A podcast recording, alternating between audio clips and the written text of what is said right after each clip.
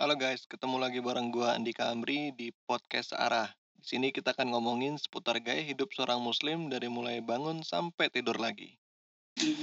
Kita mulai eh, materi kali ini dengan baca basmalah. Bismillahirrahmanirrahim. Oke teman-teman, jadi pada kesempatan kali ini eh, saya akan coba membawakan materi tentang empat langkah.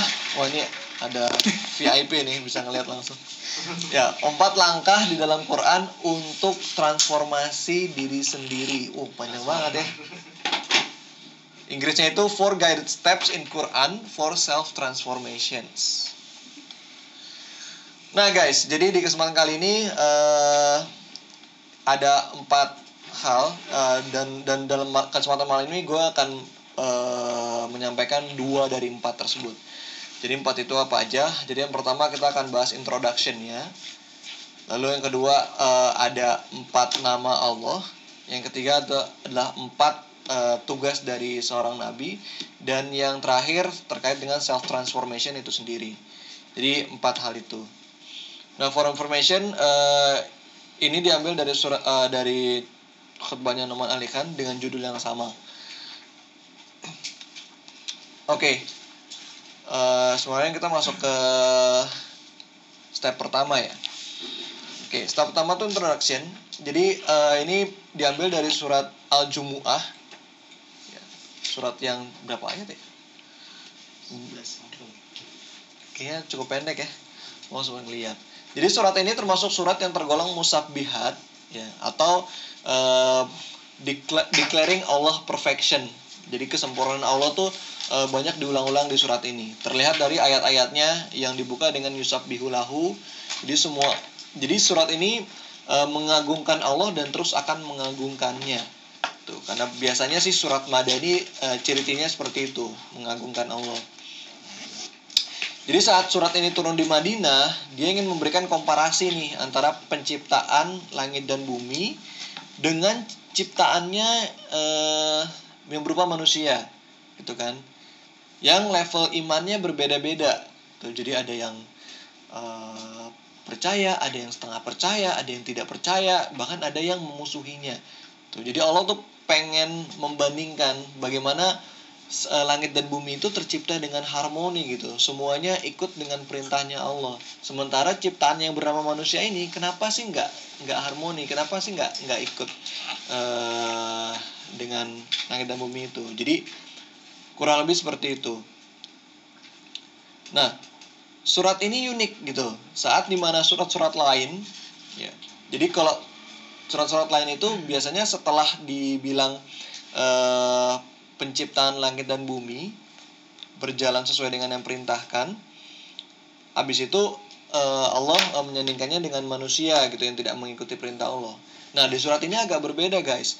Jadi di surat ini eh, setelah eh, setelah pengagungan Allah itu setelahnya itu ada eh, spesifik menceritakan tentang Nabi Muhammad tuh dan tugas-tugasnya yang telah berjalan dengan sesuai arahan eh, Allah Subhanahu wa taala. Jadi ada harmoni yang terjadi di situ.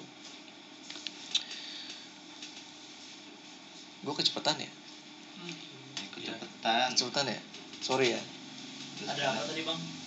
Ada yang mana? Surat apaan bang ini? Bang, maksudnya Ini surat Al-Jumu'ah, men. setelah pengagungan Allah ada Ada ah, dilanjutin. Mungkin teman-teman bisa sa- se- sembari buka suratnya ya Al-Jumu'ah biar kita nggak lost konteks. Surat ke berapa bang? Surat ke 62 Ya betul 62 Mungkin gue coba bacain ya sama-sama بسم الله الرحمن الرحيم يسبح لله ما في السماوات وما في الأرض ملك القدوس العزيز الحكيم عزيز الحكيم هو الذي بعث في الأميين رسولا منهم يتلو عليهم آياته ويزكيهم ويعلمهم الكتاب والحكمة وإن كانوا من قبل لفي ضلال مبين Artinya, apa yang ada di langit dan apa yang ada di bumi senantiasa bertasbih kepada Allah, Maha Raja, yang Maha Suci, yang Maha Perkasa, Maha Bijaksana. Dialah yang mengutus seorang rasul kepada kaum yang buta huruf dari kalangan mereka sendiri, yang membacakan kepada mereka ayat-ayatnya, menyucikan jiwa mereka, dan mengajarkan kepada mereka kitab dan hikmah atau sunnah, meskipun sebelumnya mereka benar-benar dalam kesesatan yang nyata.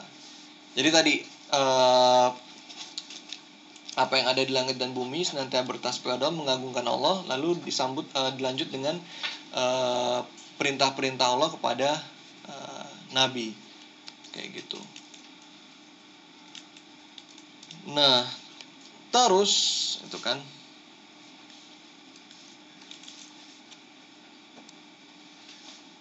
Nah, analogi analoginya juga kan eh, salah satu analogi yang dari langit gitu ya.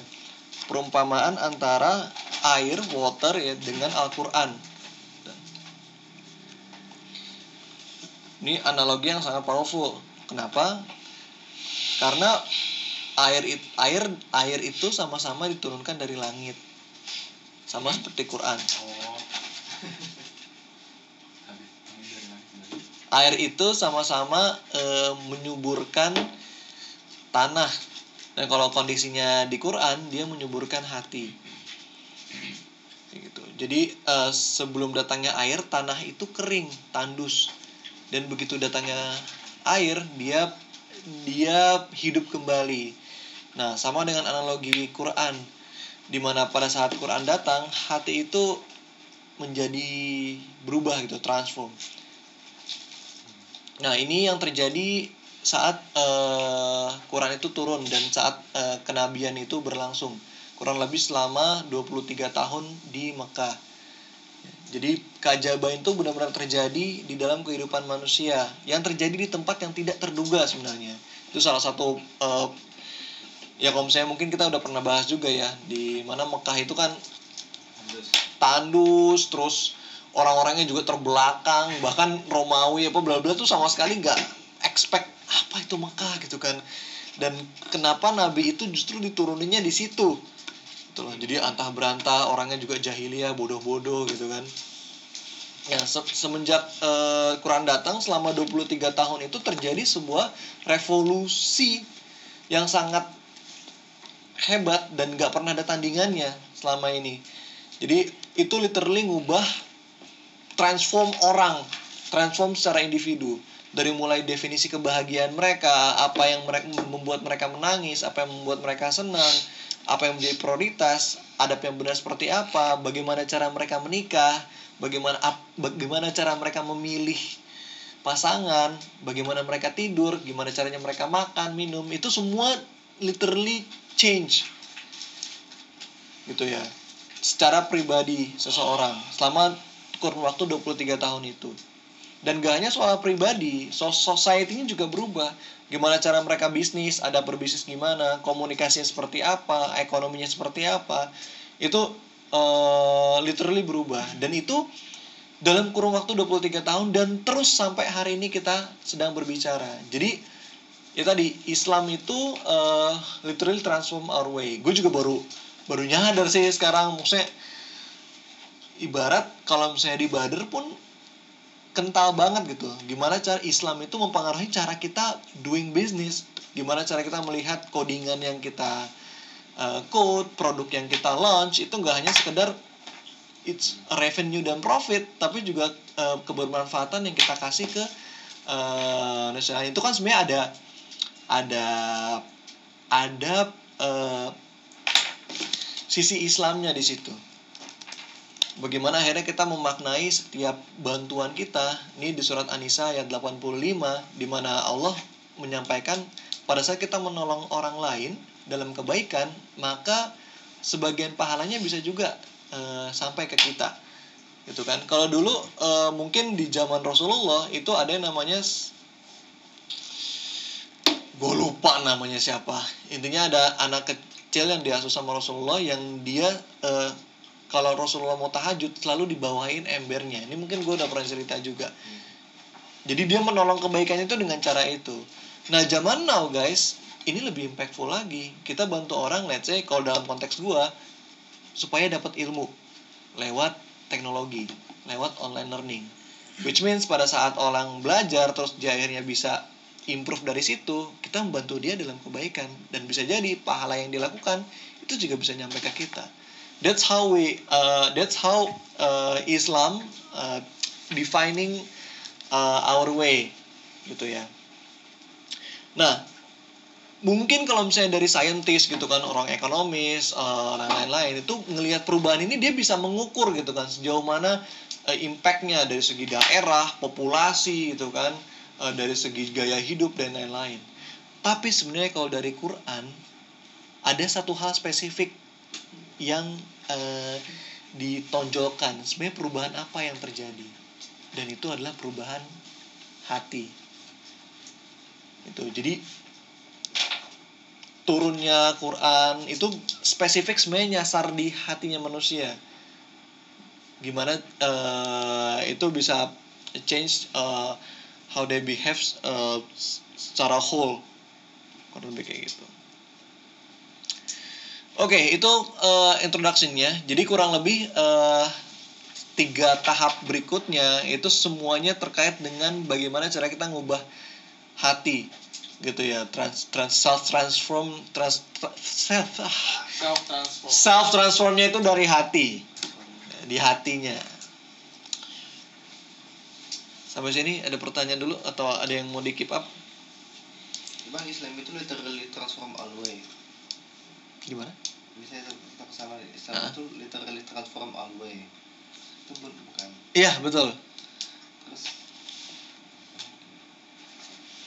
ya tadi kan eh, abang eh, bilang kalau nah, setelah menceritakan keagungan Allah Hmm. eh, di, di surat itu juga menceritakan tugas-tugas eh, tugas dari Imam dan Hmm. abang bilang itu adalah suatu hal yang harmonis Ya. mas harmonisnya itu apa sih Apa kan Kayak kalau harmonis Hmm. kan kalau misalkan di suara apa Hmm. kan enak didengar segala macam nah kalau di sini tuh apa sih yang sebenarnya yang harmonis itu itu materi minggu depan Oke. Jadi nanti eh, tadi ada empat introduction, empat names of Allah, terus ada eh, part 3 itu eh, tugas-tugasnya Nabi, baru empat self transformation. Jadi nanti itu bahas di step ketiga, Maaf tadi empat itu apa lupa. Empat step itu lagi. Self transformation, Enggak ya, empat empat. Yang- yang pertama Dari awal dari awal. introduction tadi, yang barusan kita lewati. Terus kedua itu ada empat nama Allah, ini yang akan gue ngomongin sekarang. Terus yang ketiga itu eh, tugas dari Nabi, yang keempat self transformation. Oke, ada lagi yang lain? Hmm. gue suka yang berat-berat nih karena itu change your mindset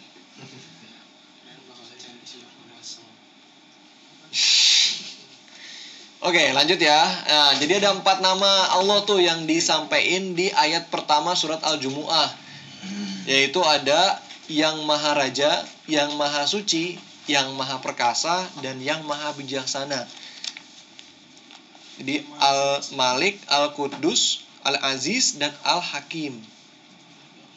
Nah ini gue juga terperangah ya. Ah, gue banget dengerin kalau misalnya te- teman-teman dengar kayak kayak gitu ya Allah nyebutin Maharaja Maha Suci itu menurut teman-teman itu ada maksudnya nggak sih kenapa urutannya kayak gitu oh gitu ada sampai urutannya nih. Ini dan kenapa kenapa itu yang dipilih nama-nama itu yang dipilih setelah apa yang di langit dan ada di bumi? Itu di mana sih itu? Ini. Al-Jumu'ah pak. Al-Jumu'ah ayat satu. Dua, dua. Ayat dua. Terus Al-Malik. Terus Al-Aziz. lihat aja ayatnya Ras. Lihat ayatnya. Al-Jumu'ah ayat satu. Al-Malik. jadi ordernya tuh kayak kayak gitu. Gue awalnya nggak apa apa ya gue sekarang baru ngerti jangan-jangan di setiap ayat gitu ya yang mention nama Allah di situ itu ada maksudnya. Nggak hanya sekedar Malikul Mulk terus Allah maha eh, kuasa eh, Allah maha bijaksana. Itu ternyata ya ada maksudnya itu. Banyak banget hal dalam Al-Quran yang ternyata masih masih perlu di di break gitu masih perlu didalami. Salah satunya ini. Nah eh, jadi menurut Ustaz Manali kan dari Imam Rozi radhiyallahu anha nah ini eh, ada maksud Iya, kenapa urutannya seperti itu? Nah, gue coba bahas satu-satu ya. Yang pertama itu eh, yang Maharaja atau the King.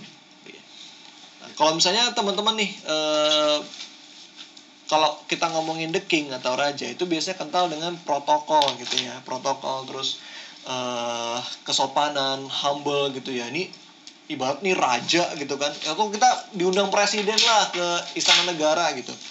Itu pasti ada ada protokol yang bisa kita lakuin misalnya nggak boleh pakai celana jeans gitu kan jangan pakai sendal gitu. Terus eh, ngomongnya gini kalau mau makan harus pakai table manner whatever gitu. Jadi ada protokol yang eh, kita lakukan. Dan karena dia raja gitu ya itu membuat kita nggak bisa ap- eh, cowboy gaya cowboy gitu. Datang terus lagi ngobrol "Eh, pak bentar ya saya ada telepon gitu.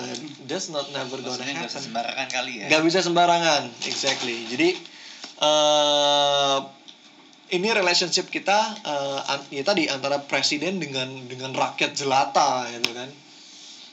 Ini jadi kurang kurang lebih seperti itu. Jadi di poin the king ini eh, Allah mem- pengen kita itu stay eh, stay in awe. Stay gimana cara kita tetap Allah ini agung banget gitu. Sama kayak kita ketemu presiden. Kurang lebih kayak gitu. Lalu yang kedua eh, yang maha suci gitu kan. Nah suci ini eh, translate-nya gitu ya. Ini kurang lebih kayak orang yang yang ikhlas gitu ya truthful kita. Pernah gak sih lu punya teman yang kayaknya dia baik banget? Eh, kalau ngomong tuh kayak nggak ada maksud lain nggak sinis gitu kan. Terus orangnya juga eh apa ya lu tahu dia kalau ngerjain sesuatu atau ngasih lo advice itu tuh baik banget. Biasanya perempuan ya. Gue nggak tahu sih. Ah ya exactly. Exactly the best example. Bener bener. Aduh. Oh, iya. exactly Arif nah internet semua Eh, oh iya, gua kan, gua kan. Arif, exactly the right. Eh, bener banget. Jadi kalau kalau lu sama Arif, lu pengennya gimana sih kalau kalau punya teman kayak Arif tuh? ya dia halus halusin Harus halusin. Terus apa lagi? dibaikin Dibaikin. caranya juga pelan pelan Bisa juga pelan-pelan.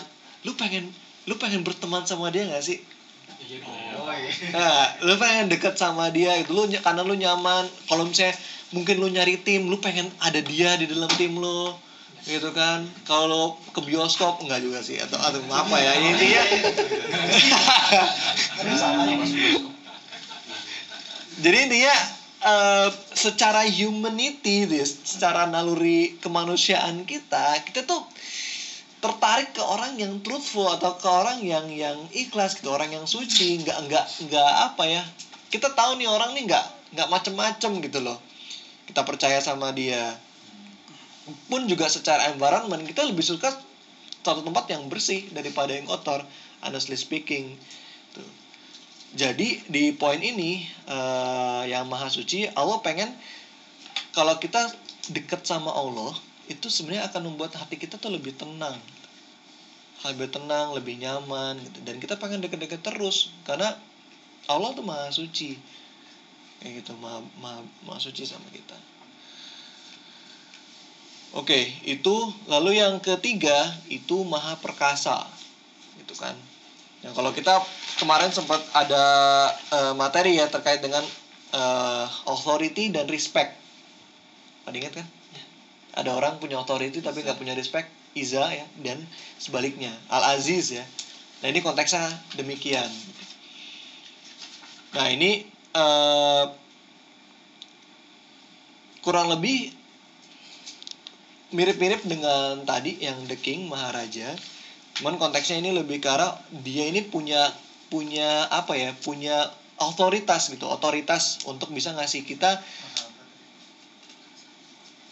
ngasih kita eh, perintah. Ya ngasih kita perintah.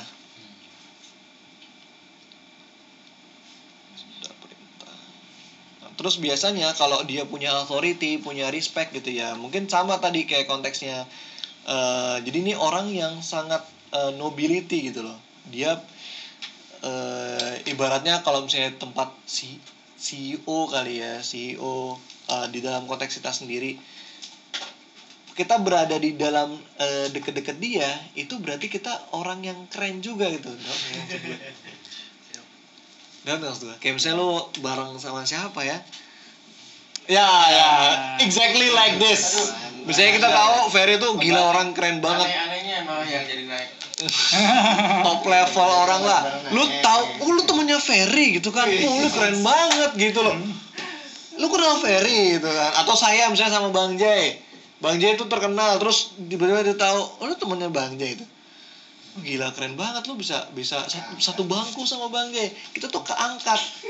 Iya, mandi bareng gitu. mana? Enggak enggak. Not that far gitu ya, not that dark also. Dikat. oh nggak tahu ya. Ini banyak banget yang gue cut isinya apa ini nanti Eh, wih iya udah mandi bareng nih. Sensor pak, sensor. Kamu mandi bareng. Hmm. Enggak seru banget. Atau siapa lah sama Bang Zaki misalnya di Bukalapak atau di Pertamina. Eh, lu punya list of noblemen yang lu tahu. Gitu kan. Dia yang punya authority dan punya respect juga. Jadi kalau misalnya pada saat kita udah bareng-bareng nih sama orang gini, kita udah keren banget. Tapi justru aneh gak sih kalau malah kita melangkah pergi. Kita malah ngejauhin gitu.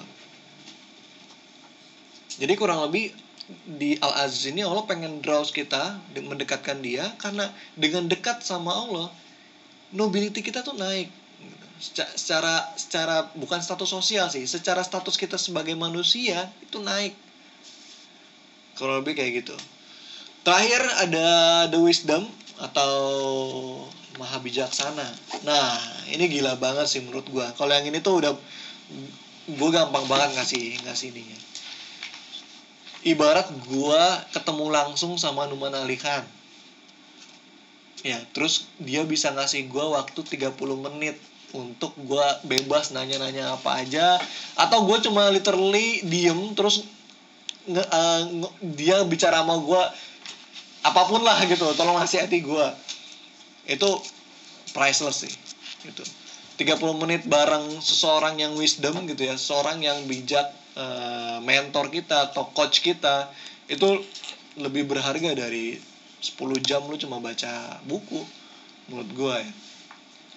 Jadi kita pengen draws in gitu ya, deket-deket sama orang yang bisa bijaksana gitu, ngasih kita kebijaksanaan, ngasih kita eh, eh, hal yang membuat kita tenang, jalan keluar, gitu kan.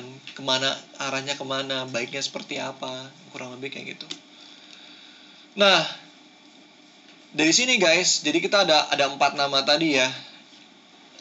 Maharaja Maha Suci Maha Perkasa dan Maha Bijaksana nah dari empat nama ini sebenarnya kita bisa grouping jadi dua tuh. Satu dan tiga dua dan empat. Ya?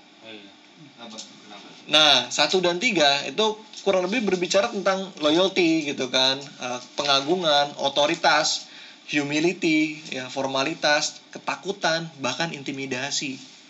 Jadi itu relationshipnya udah atas dan bawah lah gitu. Ini ada ada zat di atas gitu kan yang bener-bener buh, powerful banget lah.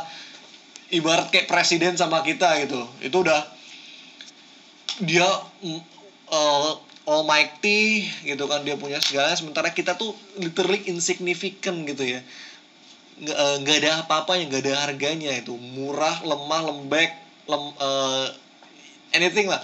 Kalau gue sering mengibaratkannya kayak gue kayak ngebayangin gue sering terintimidasi sama eh lo tau gak mungkin ada di SD SD atau apa nih misalnya Pluto terus Mars terus bumi terus, terus ada matahari di sini pernah sih? Ya, Ya. itu skala ukurannya. skala ukuran nah terus ada skala ukuran yang ini matahari ini bumi terus ini gajah ini apa terus kayak manusia tuh sebenarnya di posisi yang titik plankton whatever gitu ya dibanding dengan alam semesta ini dan dan bagaimana dengan Allah itu jadi distance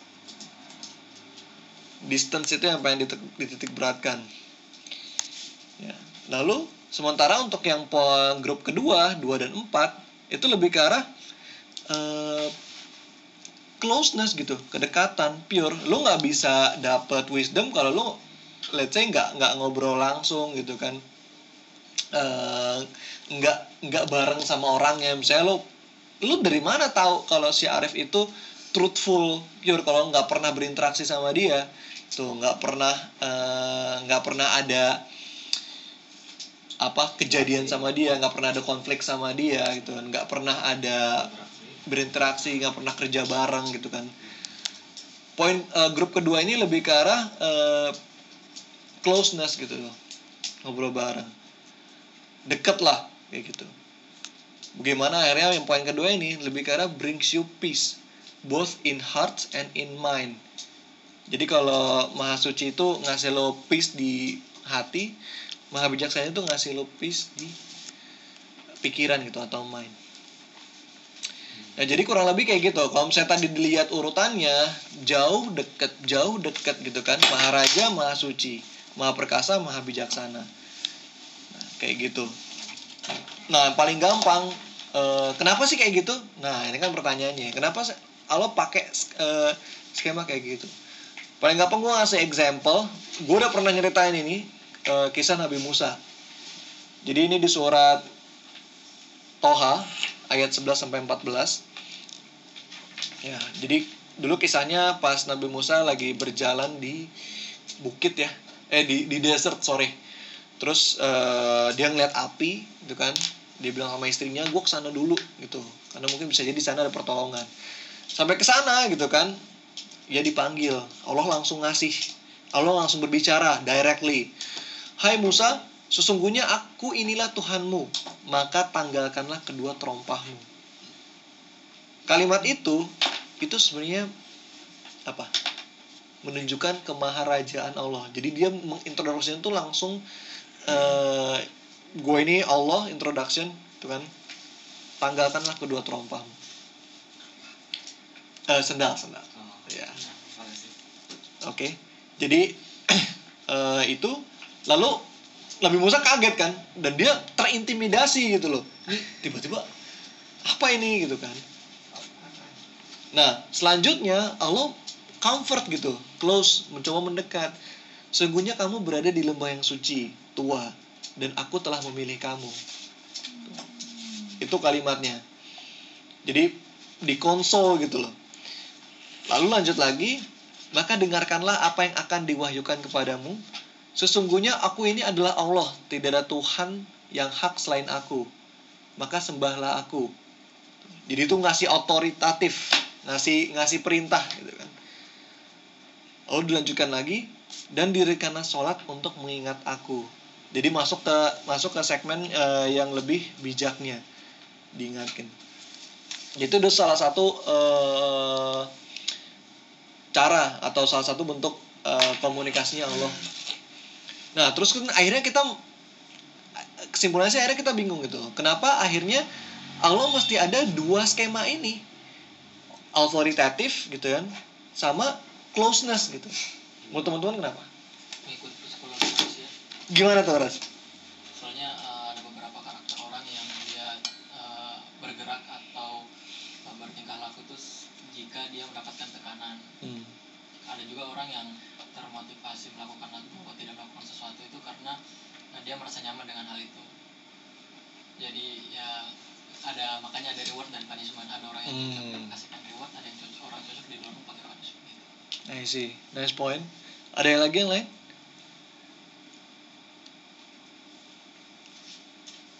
Oke, ini menurut gue ini mind blowing. Eh, thank you Aras. Eh, masuk. Cuman lebih tepatnya lagi, sebenarnya kenapa sih ada authority autoritatif yang lebih ke arah distance gitu ya? Ada yang lebih ke arah apa? Konsol gitu atau closeness, kedekatan. Ini mind blowing kalau misalnya ternyata only Allah hanya berbicara tentang only authority, dia memposisikannya selalu jauh gitu antara raja dan uh, hamba, antara raja dan hamba, perintah, perintah, perintah. Apa yang akan terjadi? Ini.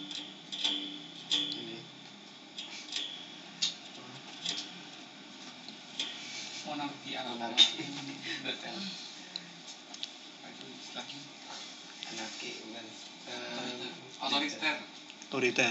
Mungkin kita bayangin kayak Fir'aun gitu kali ya. Jadi kita tuh hidup di constant fear.